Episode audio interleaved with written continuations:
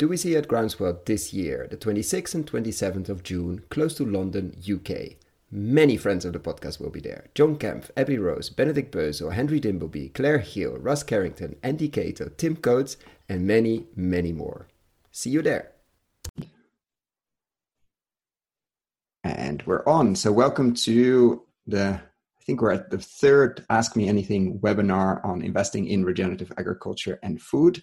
I see some new faces, I see some familiar faces. So for everyone, welcome and great that you're here. Um, please make sure you're muted when um, when you're not talking, not asking your question. We had a number of people asking questions beforehand through email, so I will be going through them first. But first of all, I noticed the first time we did this, there were quite some questions on what is regenerative agriculture, um, what, how is it defined, etc. So I prepared a very brief um, presentation for anybody that's already deep in the space. Sorry to go through that again. Uh, this won't be new to you, but for anybody that's completely new, I think it helps to set the stage of where we are.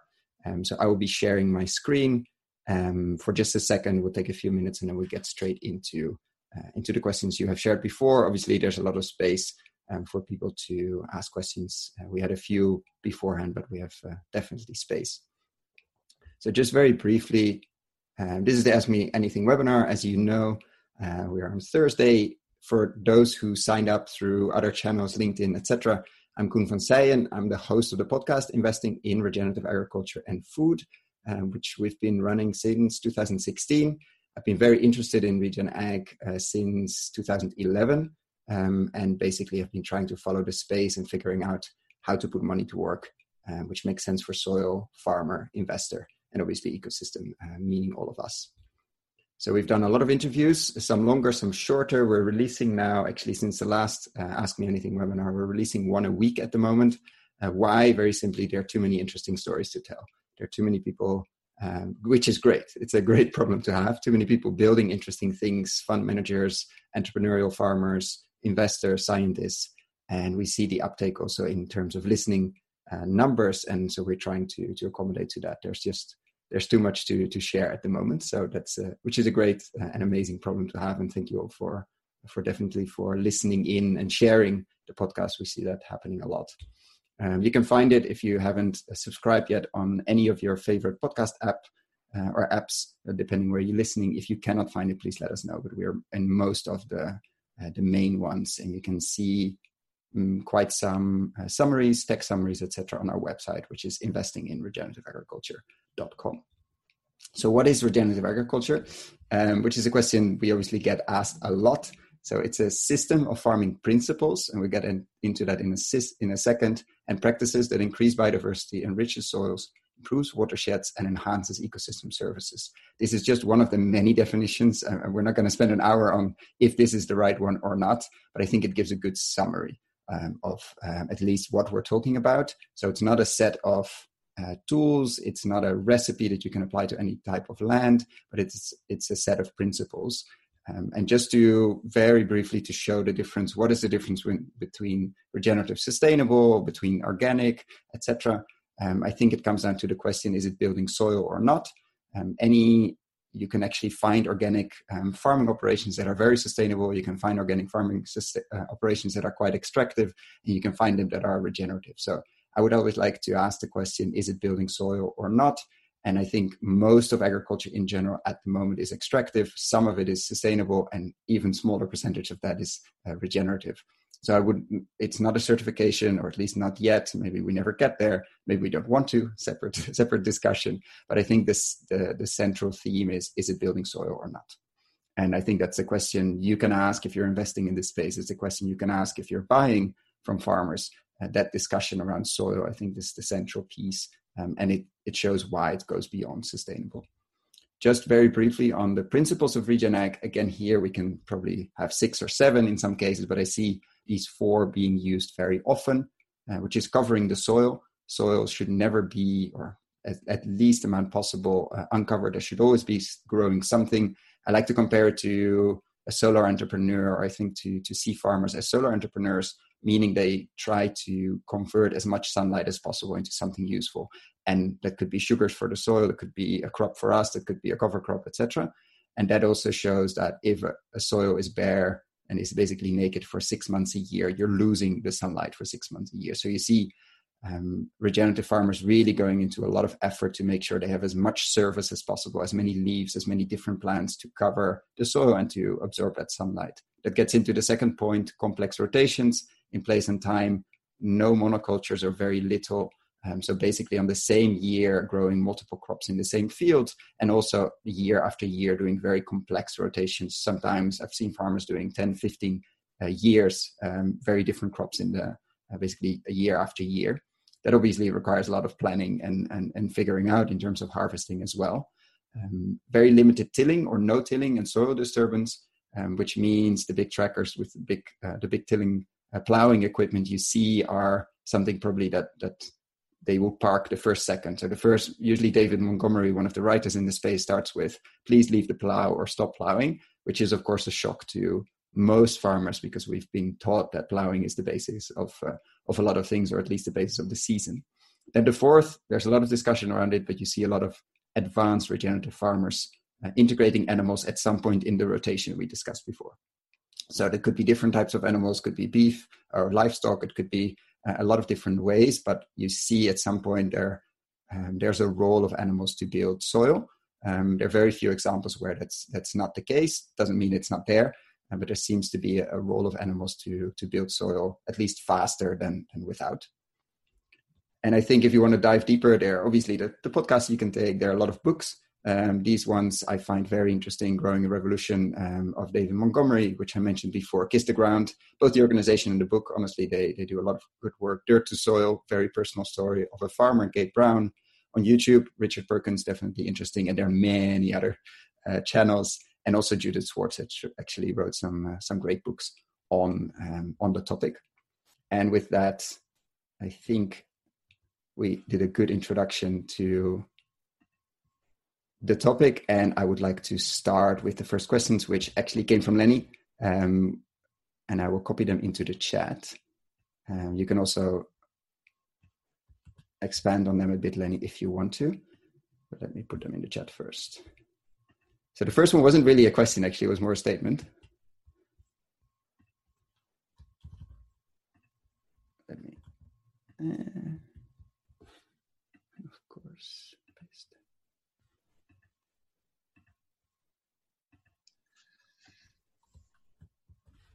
Can you type them actually? Because somehow my copy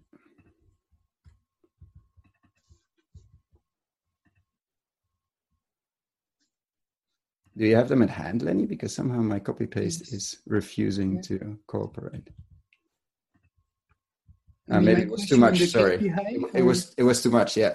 So your first question was too long, but I can summarize it. So you basically, you yeah. were asking on the organic matter as a good KPI, um, but your main point, I think there is, but please please elaborate on that. That there's not really a clear, um, let's say, clear consensus yet of how to measure it, where to measure it, um, and you were basically asking for a group of expert or academia and professional backgrounds to come together and um, and compare these different projects. Is that correct, or you want to? Exactly. Yeah.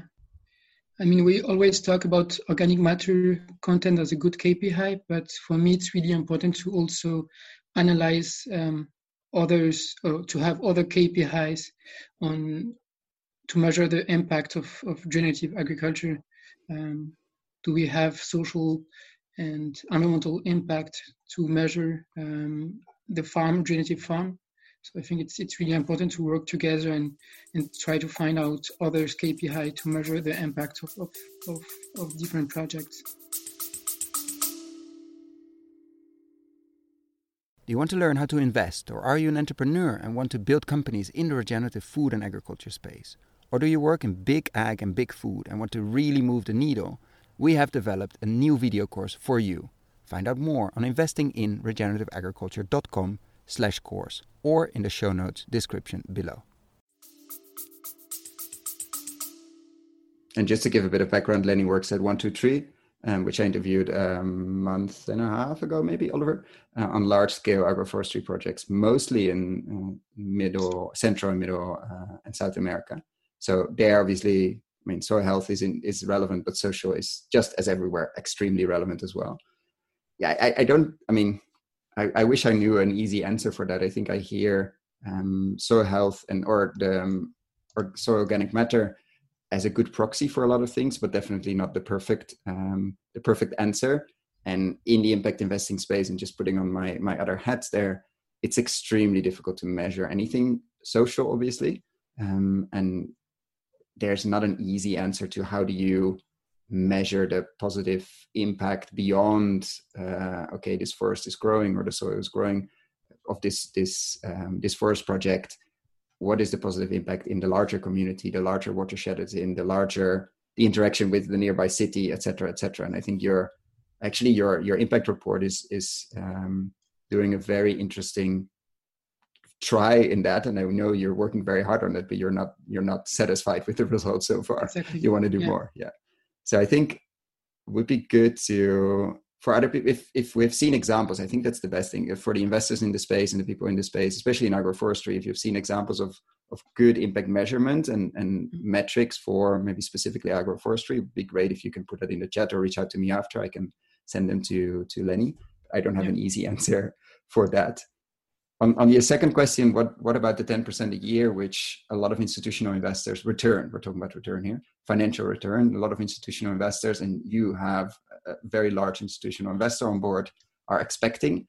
Um, I think from what I've seen now, it's definitely possible to do good returns. And, and I'm saying good here with a reason um, in regenerative agriculture.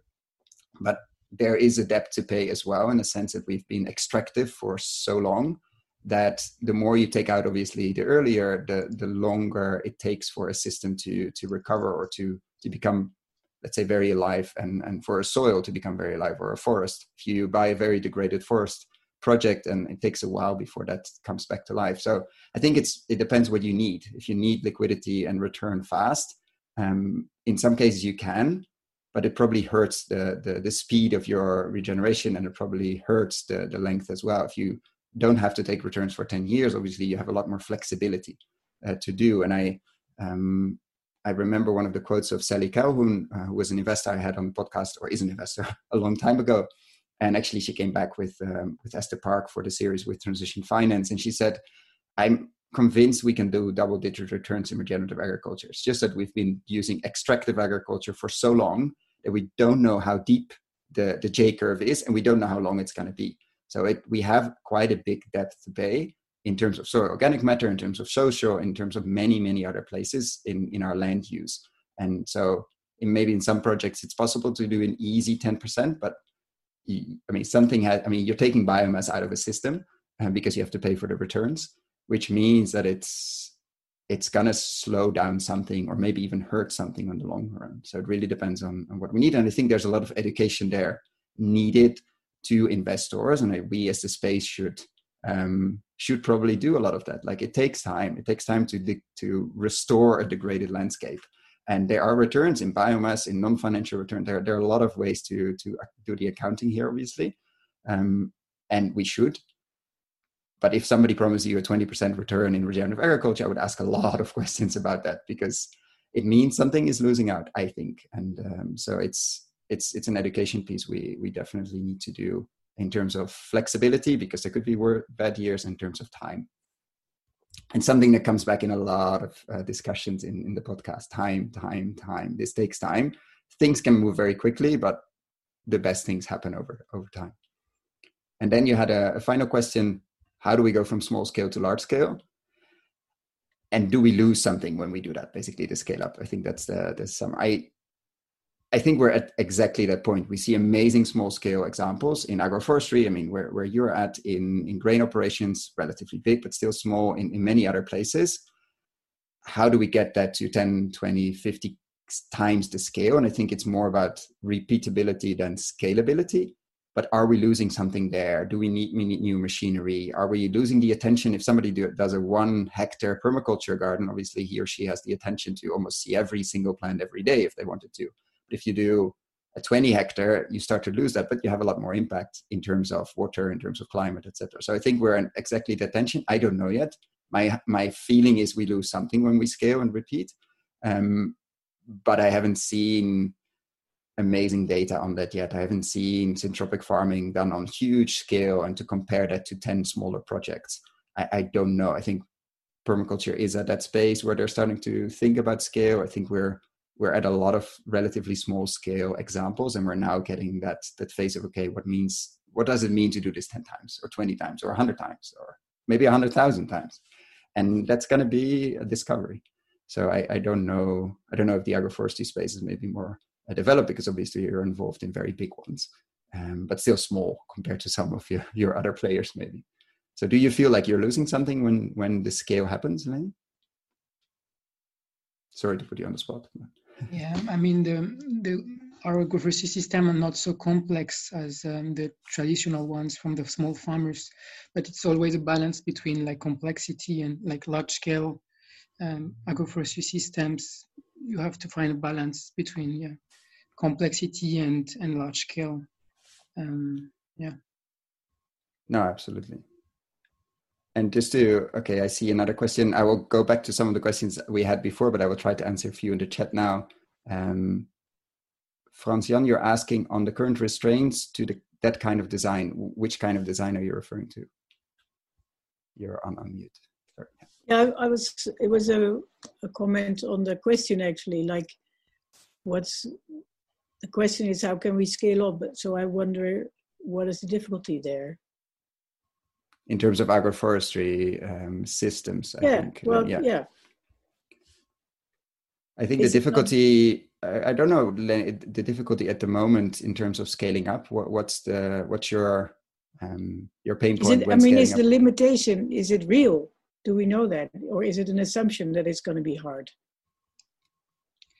I mean, we have to find markets for different products. So if, right. if we so we have to find a market and it's always difficult to, to, to sell different products. And i mean for me it's a lot about knowledge. We need to to know about a lot about each crop to be able to be resilient and to be profitable. So for me it's a lot about knowledge and it's not it's difficult to to yeah to find markets uh, for different uh, local products um, local native trees in the agroforestry systems.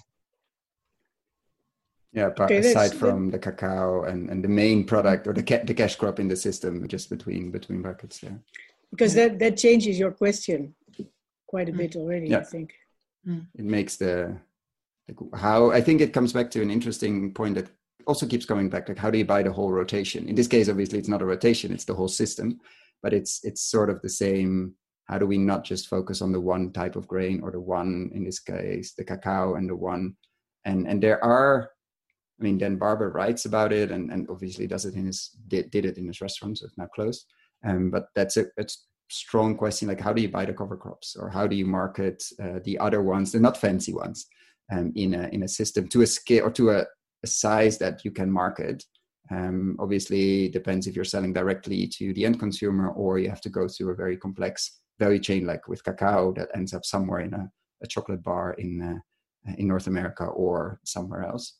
But how do we buy the whole rotation or the whole um, the, the, the, crops that come out of a, system um, that are marketable, obviously?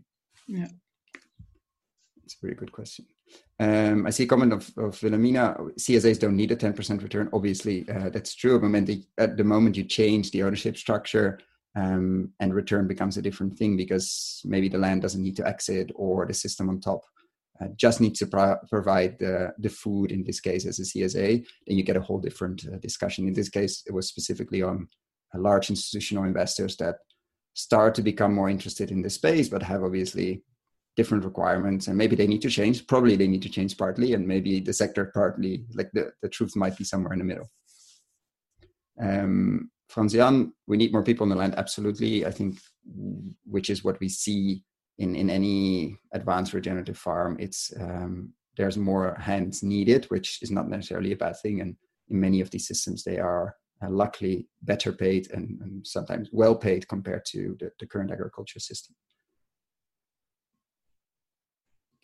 And I will just put in the next set of questions. Um, and I will go back to the other ones but I want to make sure we get to the ones that uh, Tom actually sent. I don't know if Tom is on the line because I cannot see everybody. let me just quickly screen. I don't think he is.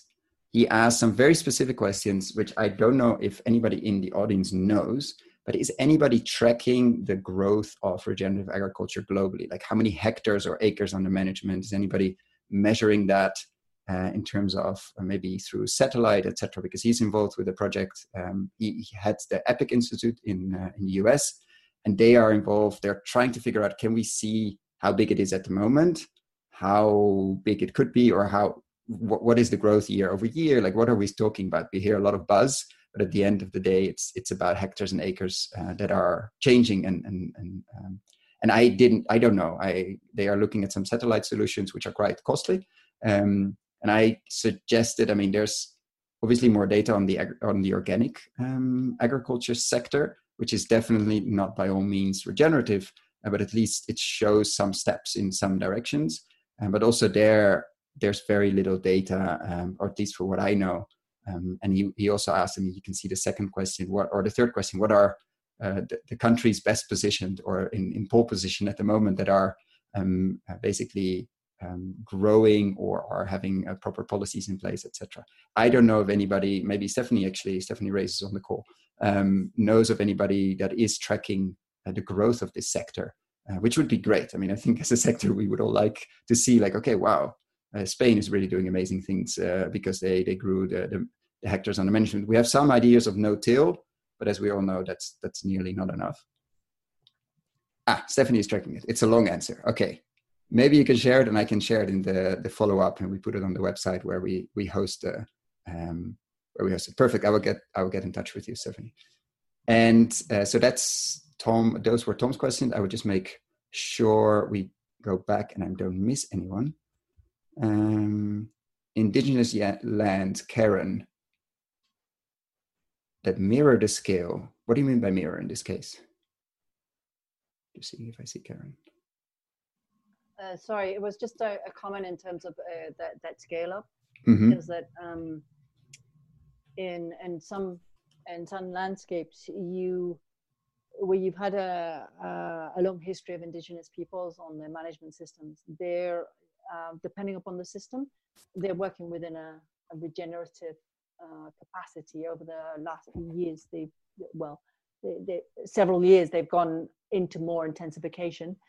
Um, and therefore you can that's as near to scale up i think on the regenerative that we we might have that will give us the level of insight. Um, and i think it also goes back i don't know uh, to the kind of monitoring. It's very interesting it's very dispersed but it's also quite difficult to differentiate uh, from satellite imagery unless you're looking at lidar and, and uh, high resolution stuff to be able to differentiate kind of regenerative agriculture and kind of you know your agroforestry system to your secondary forest to your kind of um, uh, semi indigenous kind of traditional uh, land use system. So and and as long as you're kind of incorporating all of that complexity into it it makes it very hard to know what your starting point was. Yeah uh, of course. I mean in what is what was the starting point? What is time zero when we start to discover more and more? We've been managed. We, as humanity, have been managing a lot of landscapes for way longer than we thought, and yes. we, we don't yeah, we don't know what wild, and we're probably part of the wild part anyway. We don't know, know what wild would look like, does look like. We don't have a comparison to. Um, I don't know the or, the origin of the yeah, T T zero is very difficult. Plus, we have no. I mean, we don't have a an easy way to distinguish this is regenerative or not, like you said. I mean, it's easy to track no-till probably from space because you can see it's a barren or not. Um, but yeah, it gets way more complex. But I'm, I'm going to follow up with Stephanie to see um, what they are tracking and how they're tracking it. Thank you for that. And um, I just want to make sure I don't skip any other. Um, your book, yeah, I will definitely share, Rosalie, I will definitely share the book recommendations and the link and I will after this um, webinar we put the um, the recording online, and basically I will go through all the comments and make sure they are all there, uh, plus some uh, some extra interviews, etc. That that link or that we have discussed or that, that might make sense. Um, strip cropping, Wilhelmina, which is actually a good point because we have another question about that. Um, one second, Diego, because you're typing, and I'm going to first put another question of somebody that shared, actually Tim, that shared the question before. Um, how do you look at strip cropping for arable farms? The yield biodiversity impacts are positive. What is stop, stopping implementation at scale? Um, I don't know. I think that's the first. Uh, I haven't looked deep into strip cropping. Um, that, I mean, I think it, it comes back to the same question: Why is regenerative agriculture in general um, not scaling everywhere so fast? Because you see uh, in many cases very successful farmers doing it doesn't mean it's easy and their neighbors not. Like it always baffles me why um, on the, the left side of the fence line it's all green and on the right is it's not. I think it's a very complex um, question. There's a lot of peer pressure. We all have created a system an agriculture system that's definitely not regenerative and re- uh, extractive. And for most farmers they are um, i wouldn't say stuck but they're in a system that doesn't get them to the regenerative part at all and I don't think we can blame it on them. I think we can blame it on all of us that uh, have played our part in that, either by buying the crop insurance, uh, the subsidies, etc., etc.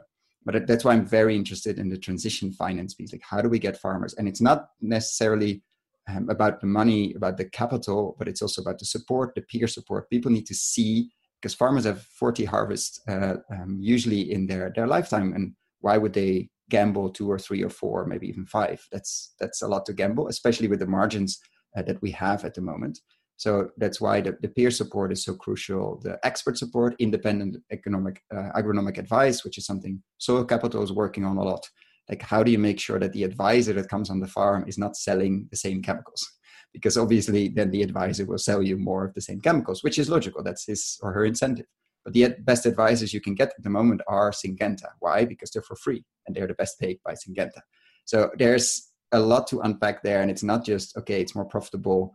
Um, why is not everybody changing? And I think, um, I don't know all the details obviously on, on strip cropping, but I think it has to do with like it needs a 360 approach. It needs to, a farmer needs support from peers, a farmer needs support from independent experts, a farmer needs access to markets. We need all of us willing to buy produce during the transition, after the transition, and have a guarantee for that.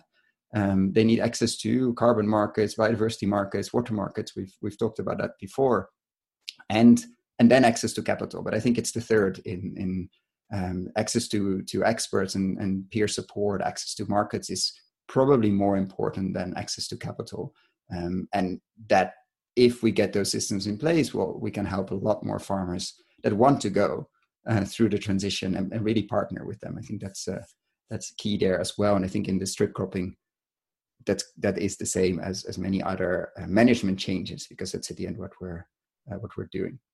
Where does automation fit in transition towards regenerative agriculture?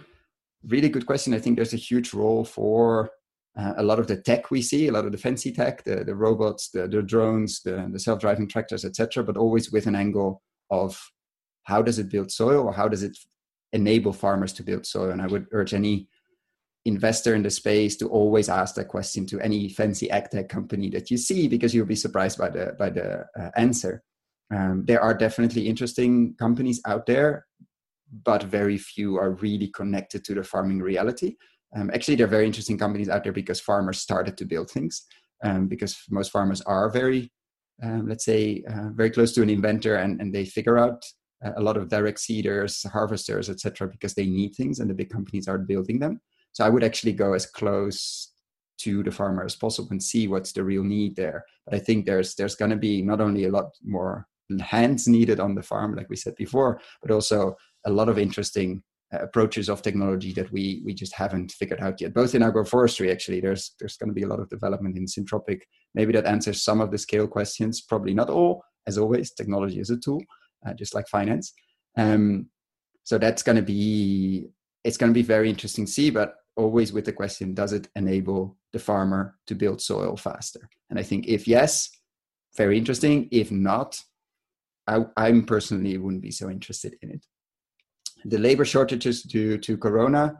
Um, I hear very mixed stories there. I think that the large monoculture farms, um, I mean, I'm in Italy now, in the Netherlands, the issues are there. I think in the UK as well, many European countries uh, are facing the labor shortages.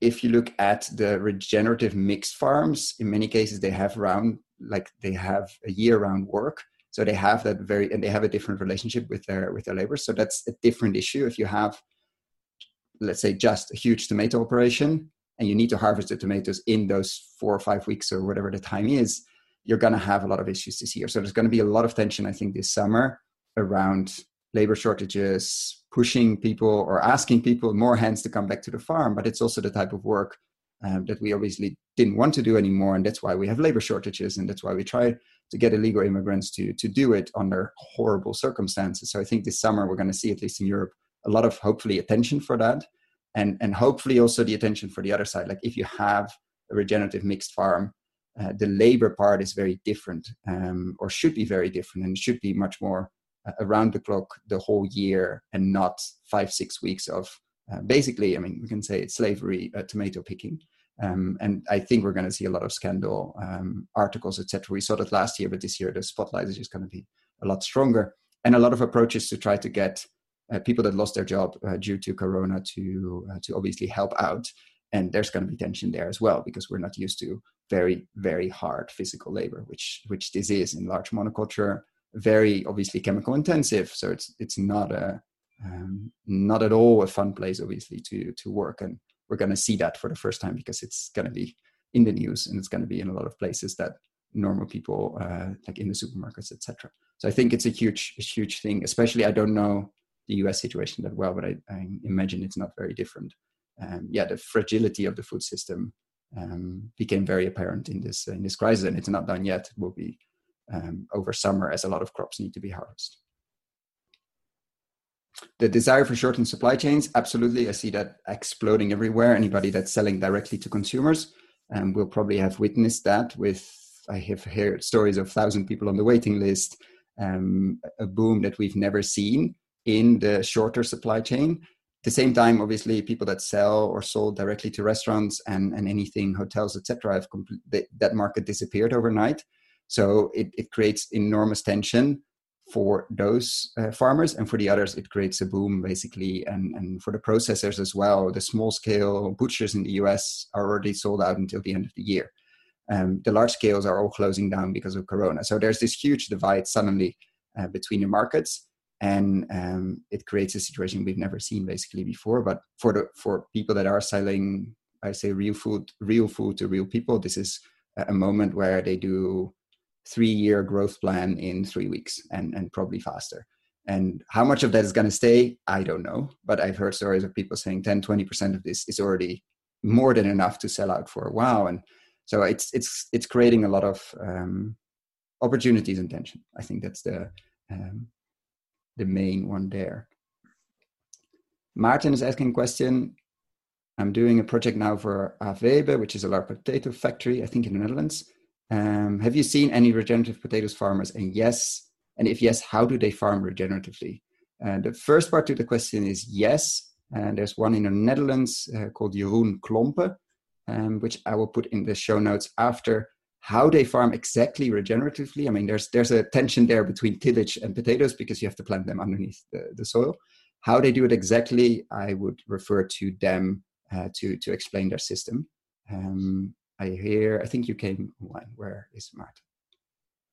Or not? Somebody unmuted. But anyway, so I will put that in the in the show notes. So there's also there, even with the harder crops, because you, you have to somehow disturb the soil at least a bit. Uh, there's definitely work being done on onions and tomato, on uh, potatoes and and more. A question um, is asking, when we talked about two years ago, maybe it's even more actually, um, are investors interested in research, the practical, of course, and which is also a kind of investment? You're absolutely right. I think the short answer is um, yes, but it really depends how you ask. Um, I just released an interview with John Lundgren, who is or used to be one of the, the main scientists of the USDA in the US, left there because of a lot of discussion around chemicals and insects that he wanted to publish and they didn't and set up his own farm um, and a research facility. And he said, I'm surprised how many private individuals are supporting our research um, while we run a commercial farm as well. So he said, every academic first has to, in, in the field of agriculture, first has to become an, a, a farmer, and then we can talk about academ- academia. And he is I don't know exactly where he gets his uh, funding from, but there are a number of foundations supporting. There are private individuals, and he was surprised how I wouldn't say easy, but how um, he could get um, a number of his research pieces, which are mostly focused on the profitability, the connection profitability, and regen ag, and how to get that funded. And these are multi-million dollar uh, projects. They're not huge, but they're also not small. Um, and he has got funded for quite a few um, but both by uh, public programs, but also by private individuals. So there is some, at least in the US, very specific, obviously, but there's some interest, um, especially from, let's say, the, the foundation part or the investors that are uh, taking a full portfolio approach and are also including their grants in their approach. And, and one research piece on profitability in and regen ag in almonds uh, can take can, can change an almond industry in in uh, California enormously, and maybe that research piece costs one and a half million. That's a lot of impact you can have with um, with a relatively small amount obviously relative for depending on your size of your wallet. So there is some interest but it, it really depends um, how you structure it and how you ask and obviously to whom and which connections. And he's obviously uh, well connected in, in the us but it he sounded surprised how um, how he could actually fund some of the research that he used to be doing with public money in, in the usda and i was doing on a on a commercial his own commercial farm Uh, Rosalie is asking, do I know any countries in Europe that are give that give subsidies to regenerative farming and or foresting? I don't know. I, I deliberately chose to not go too much in policy and subsidies so far because it's um, very context and country specific, which means that a lot of the listeners cannot um, relate to it. So I haven't been following it a lot. I know the EU is working on the farm to fork strategy and the biodiversity strategy, but I don't know the details of it. So I will, I will definitely put them in uh, in the show notes be, below as well. I don't know specific com- uh, countries that are actively supporting, uh, let's say, regenerative. I know some regions are supporting organic, but actively on soil. Um, I think maybe Switzerland is doing something, but uh, I don't know if, uh, that's there. And I see a response from Franz Jan. Thank you to Lenny. Uh, Wilhelmina we need a lot more pilots. Absolutely. I think there's an interesting spillover effect. Um, oh, she's actually not, I, will answer that when she's back. Um, the contact info, yes, I will send that to you. Mean I think of John Lundgren. Absolutely. I interviewed him and I will put uh, so both the interview, the website of the foundation, and the website of the farm. Um, very interesting guy, very nice guy as well.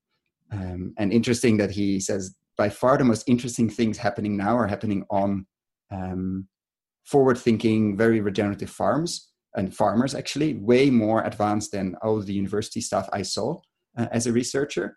So it's actually, we, we need as researchers obviously get out of the university, get out of our pilot farms because they're not representing the reality. Um, and they're doing things, these farmers are doing things that we didn't believe, we don't believe that are possible in academia, which is very interesting. So the, the movement is so advanced that the farmers are way more advanced than the academia and the academia is trying to catch up and obviously it's very difficult because this type of research is is very very difficult because they're very complex holistic systems. Um, so I, I really enjoyed that discussion because he was yeah he left part of academia for that because he couldn't um, he couldn't research the pieces he wanted to research and research the farmer. So they basically did a big piece on on grain, which is one of the only studies I could find on uh, profitability and, and regenerative agriculture. And what they did is they found the most regenerative ones and compared them to their neighbors very simple, but nobody had done that before. And they now did the same or are doing the same in almonds and in rangeland, so in, in livestock. But I will put them uh, uh, in the. So, Wilhelmina, just to uh, answer to, and it's, it's not really a question, but we need a lot more pilots to show farmers the benefits of regen ag. I think absolutely true. You see this very nice spillover effect. There's actually a study in the US on organic farming. When one organic farm starts in a community, you can see a number of years later that there are multiple around. Like you usually see this spillover, this oil, um, basically it's spreading.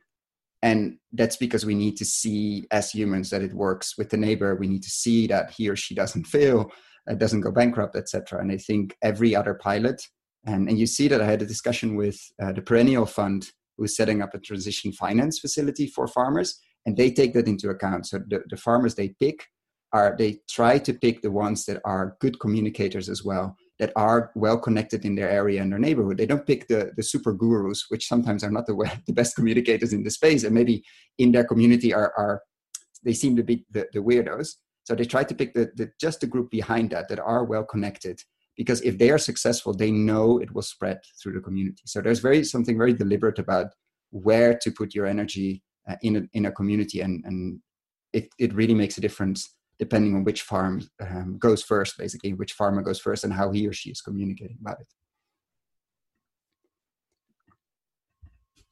Uh, Yono Proudfood is asking. Uh, thank you, to, uh, f- thank you, by the way, for for showing up, Yono. I was on uh, Yono's uh, live Facebook. Um, I think it was two, three days ago. Feels like ages, but it was Tuesday.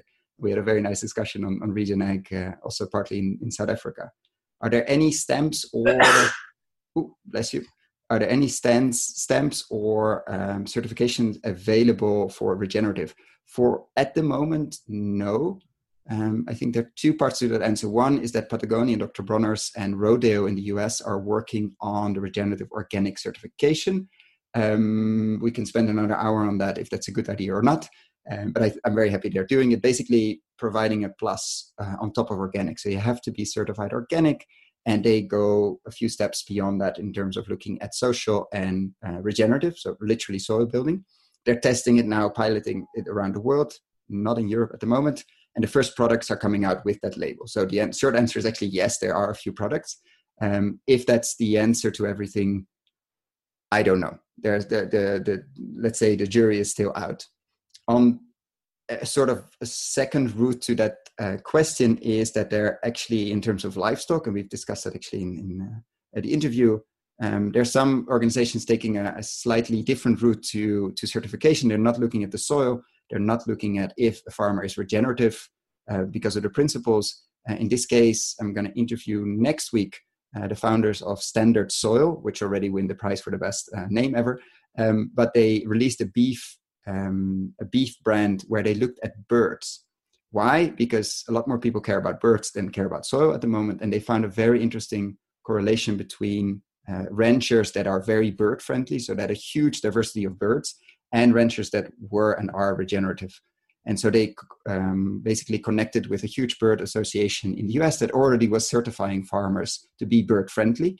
And basically, they picked the most regenerative farmers out of there and started selling that beef as a very, very high premium one. So they circum they went around the question of how do we measure soil carbon? How do they they basically saw and see birds as a proxy and as a literally bird in a coal mine, obviously, because if there are no birds, the rancher cannot be regenerative. So that was an interesting. There's some people trying to to go around that uh, that question.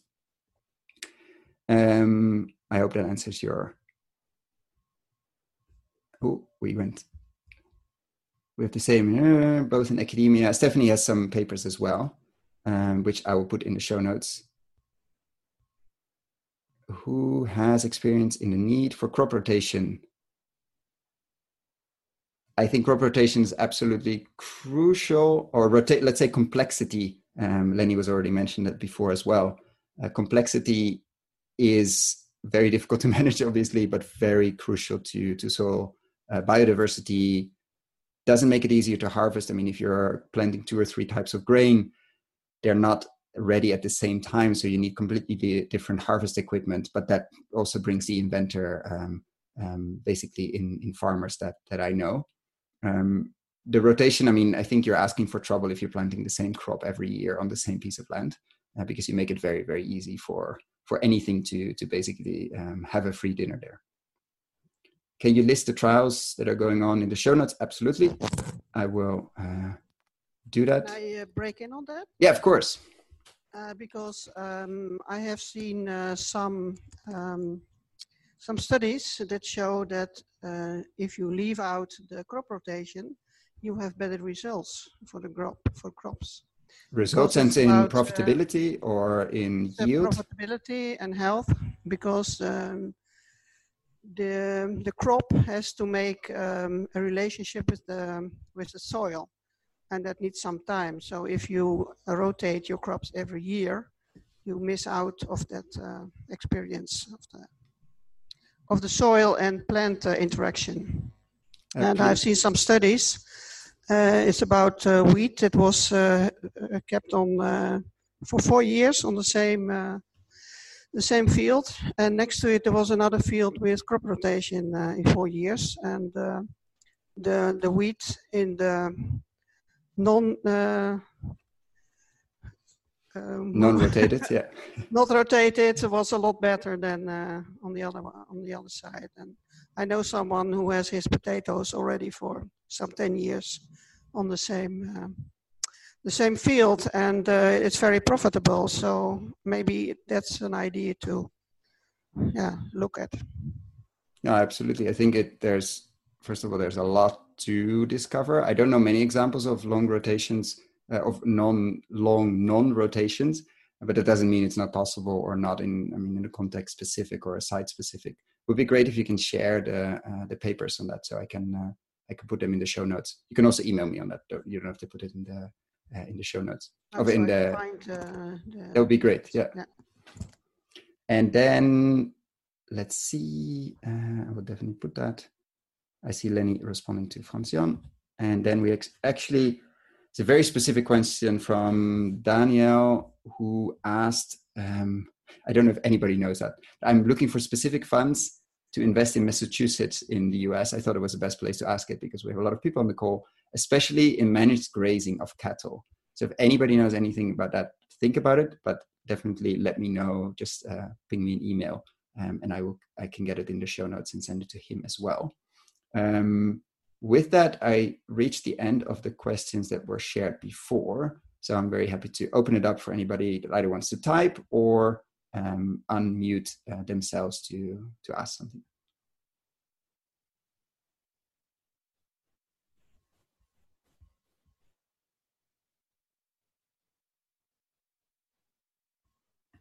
And if not, oh,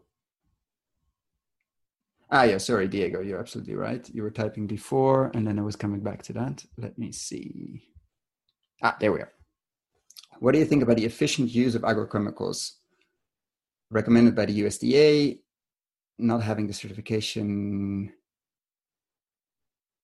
How to know what the acceptable uses of fossil based inputs? Um, that's a very difficult question.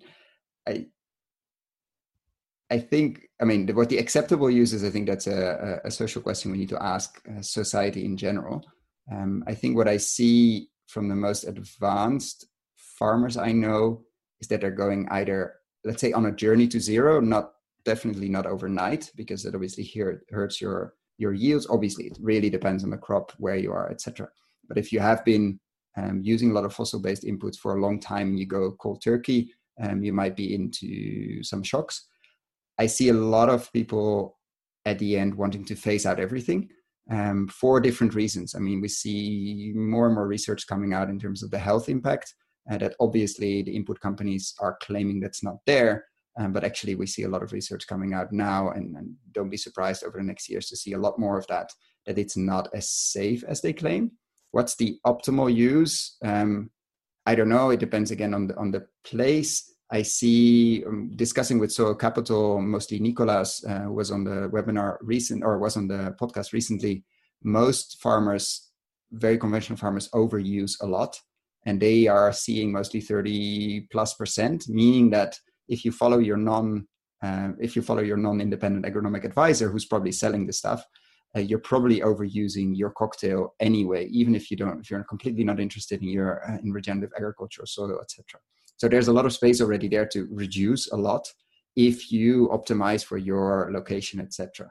Um, then you go to the, the, the John Lundgrens of this this world where they say whatever the, the input companies have been selling, it's absolute nonsense. Uh, you can do without, etc., etc. The the grain t- trials they did, the non the, the, the farmers that use insecticides had ten times more pests in their um, in their fields than the non ones. So you see very different like again we're in a phase where we see a lot of claims that it's that most of them sound too good to be true. Maybe some are maybe some are not.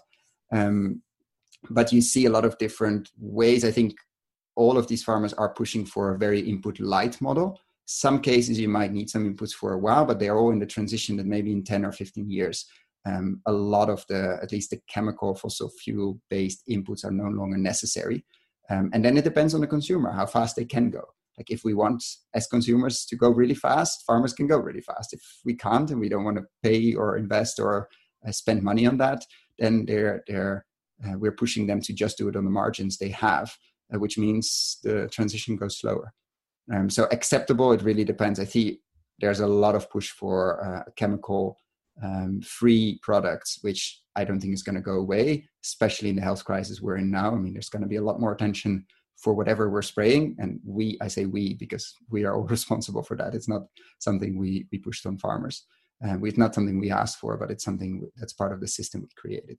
So I don't know how efficient you can get and how much of the even the efficient use of chemicals is still hurting the soil life which is something you're trying to rebuild as an regenerative farmer probably in the transition it can still uh, play a role but i would be very interested to see okay what what what is your long term 5 10 15 year plan and how can you get off very expensive inputs let's not forget most of the profit margin differences with a lot of these farmers come partly from selling directly and partly from that inputs are very expensive and and coming from very far, very resource intensive as well, as you pointed out with your fossil fuel based ones. Was my position on um, the whole system CO2 balance, carbon sequestration in origin and carbon emission, like crops and meat traveling from South Africa, South America to Asia? That's a very good question. I think the shipping around the world of, I mean, traveling depends how you travel, obviously, and how intense that is um, flying crops around the world seems to be, um, I mean, n- not very possible at the moment, but um, makes something very, very, very energy intensive. And I think that comes back to the input question as well, like how much input was necessary to get that calorie on your plate, um, and how much of that simply wasn't um, like how much can we spend on that and probably there's going to be a lot of pressure from a lot of sectors to greatly reduce the amount of emissions and input they use uh, and thus the emissions and food and agriculture shipping avocados around the world because we want that there's going to be a lot of discussion around that i think there's obviously a lot of potential for carbon sequestration we're not there yet in terms of many, measurement in many cases um, but the potential is there but i think the potential is, is, is maybe even bigger in water storage or maybe even bigger in biodiversity um, we focus a lot on carbon, and the story is a lot bigger than carbon.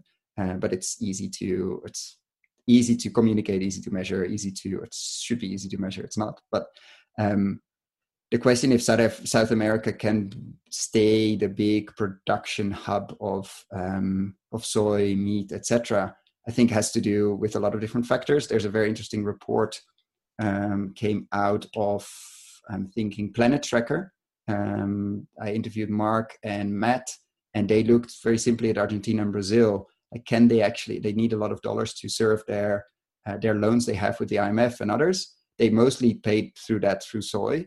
The soy industry is like this. The soil underneath the soy industry is suffering a lot. So where's that breaking point where if that industry collapses, can Brazil still pay for its foreign debt?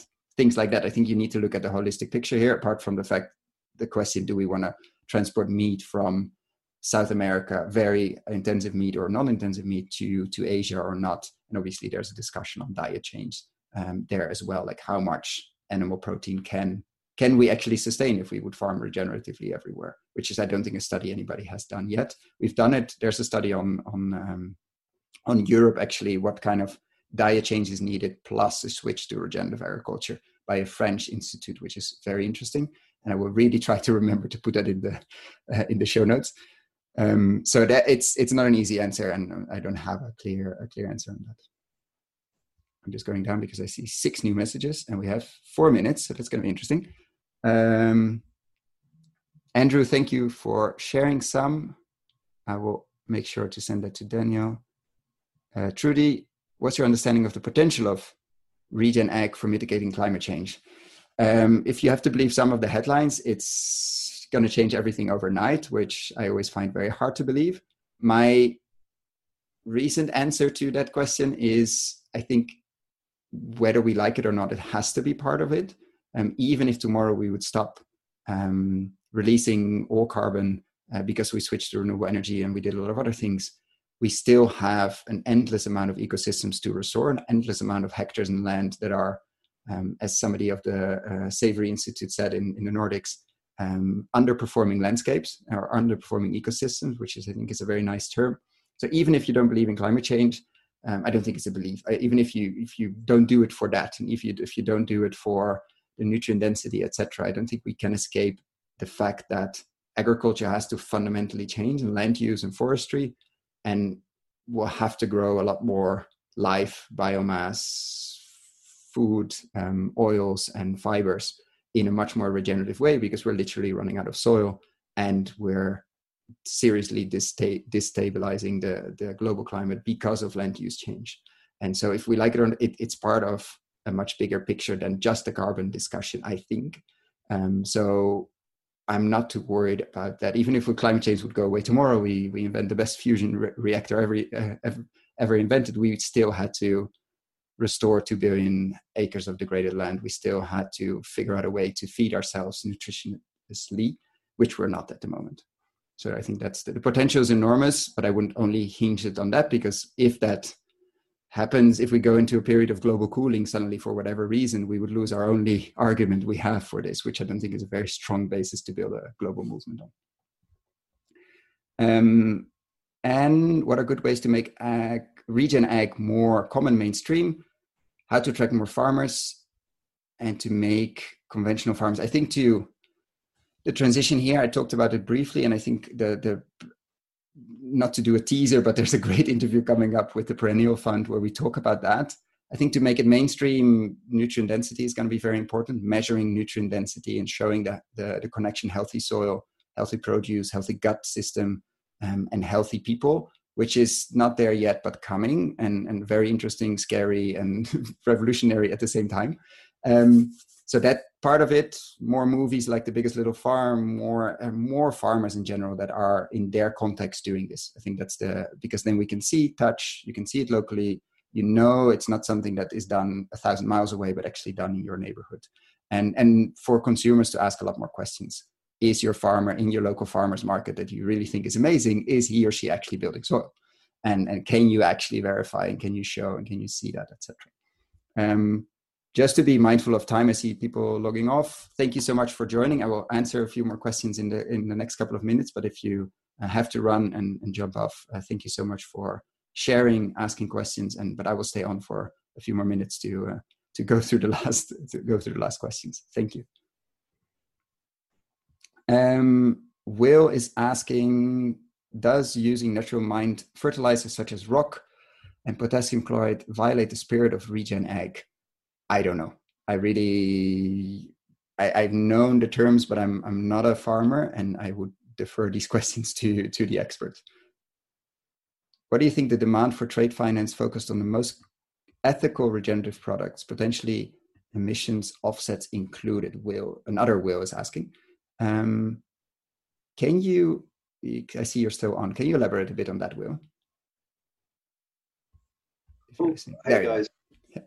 Hi, sorry, um, I've got a four-year-old behind me watching Netflix, so you get some strange interference, that'll be her. Um, I've just been talking to some people. I have a finance background, and I'm focusing my attention on building a fintech that enables transition finance at scale. I had some contact with some people recently. I'm trying to help with with their trade finance proposition, and I said to them, "Well, why not make it very ESG, which was the term I used for them, but impact focused, and enable those producers that are doing the best have much more efficient working capital. Um, you can bring in investors who want to invest their cash safely, but in good causes. So instead of sticking it in a money market fund, they put it in a something with much more meaning and provide much greater growth potential in a relatively risk-free way to the best producers. Um, there's also the issue, like you said, you might have a great product produced in an appropriate country. Uh, someone from IKEA was saying on a different call earlier today, but then you've got the emissions to bring it to where you are. So it is net net the best way to do it.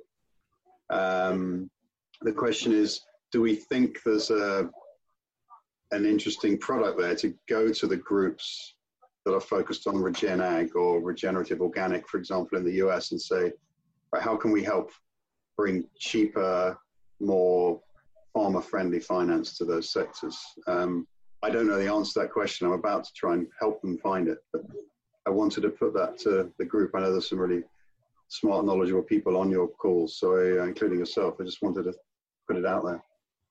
I think in, any farmer focused finance in terms of transition, transition finance is something um, something where we need more of. There's very little um, appropriate finance available for farmers that want to transition, both in the global south and the global north. Um, we're, we're just trying, we're just starting to figure out that, that that's a thing, um, and we need to focus on that more. Um, so I think the answer, short answer is yes, but obviously farmer focus, the flexi- not putting more depth on um, the farmers. But I think in terms of crops that that are being shipped over the world, I mean, we can um, say a lot of things about seasonality and regionality, but we're going to drink coffee and eat chocolate for a while, and many other crops. I'm just naming two that that get shipped a lot. Um, and there are huge opportunities there for and huge necessities if you look at their value chain and if you look at the coming climate stress for those crops over the next 10 15 years there's there's an endless amount needed to um, to diversify to make the systems more complex and more resilient. So i think um, the the first things that come to mind are um, actually lenny of 123 who's on the call but also root capital um, and the starbuckses of this world obviously and anybody that has been um, let's say buying um, commodities in a let's say a slightly more ethical way that starts to pay attention to soil. Um, could be potentially interested in that if trade finance and i don't i have no background in that is uh, a big issue there i know for many cooperatives it, it, it is because they're waiting for money currencies etc etc anything that can point more of that money towards regenerating soil i think is um, and then obviously the transport in the most sustainable way possible. But I don't think we're going to escape the fact that we're going to keep drinking coffee for a while and tea, by by the way. But I would say, yeah, the large commodity buyers uh, that are looking around, um, the Nestle's, uh, um, Ferrero, etc. of this world, um, could potentially be interesting. How far their connection is to the to the ground. You'd be surprised how many in between steps there are at the moment in many of these supply chains. They're very very long Yeah, with a very with one or two powerful connections in the middle.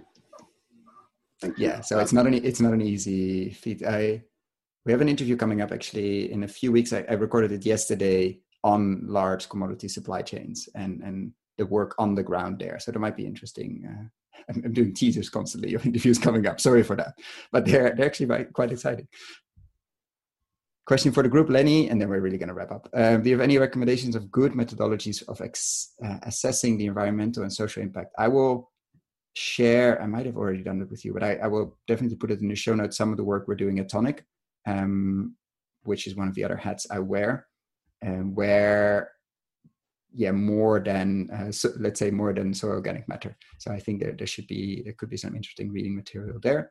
And then I think we reached the end of the questions. So I want to thank everybody that stayed on for another five minutes so much. I will be obviously releasing this recording and as many of the show notes as I can possibly imagine. Uh, plus, probably I missed some things, but definitely email me when uh, when I do. Um, and thank you so much, and see you at the next one.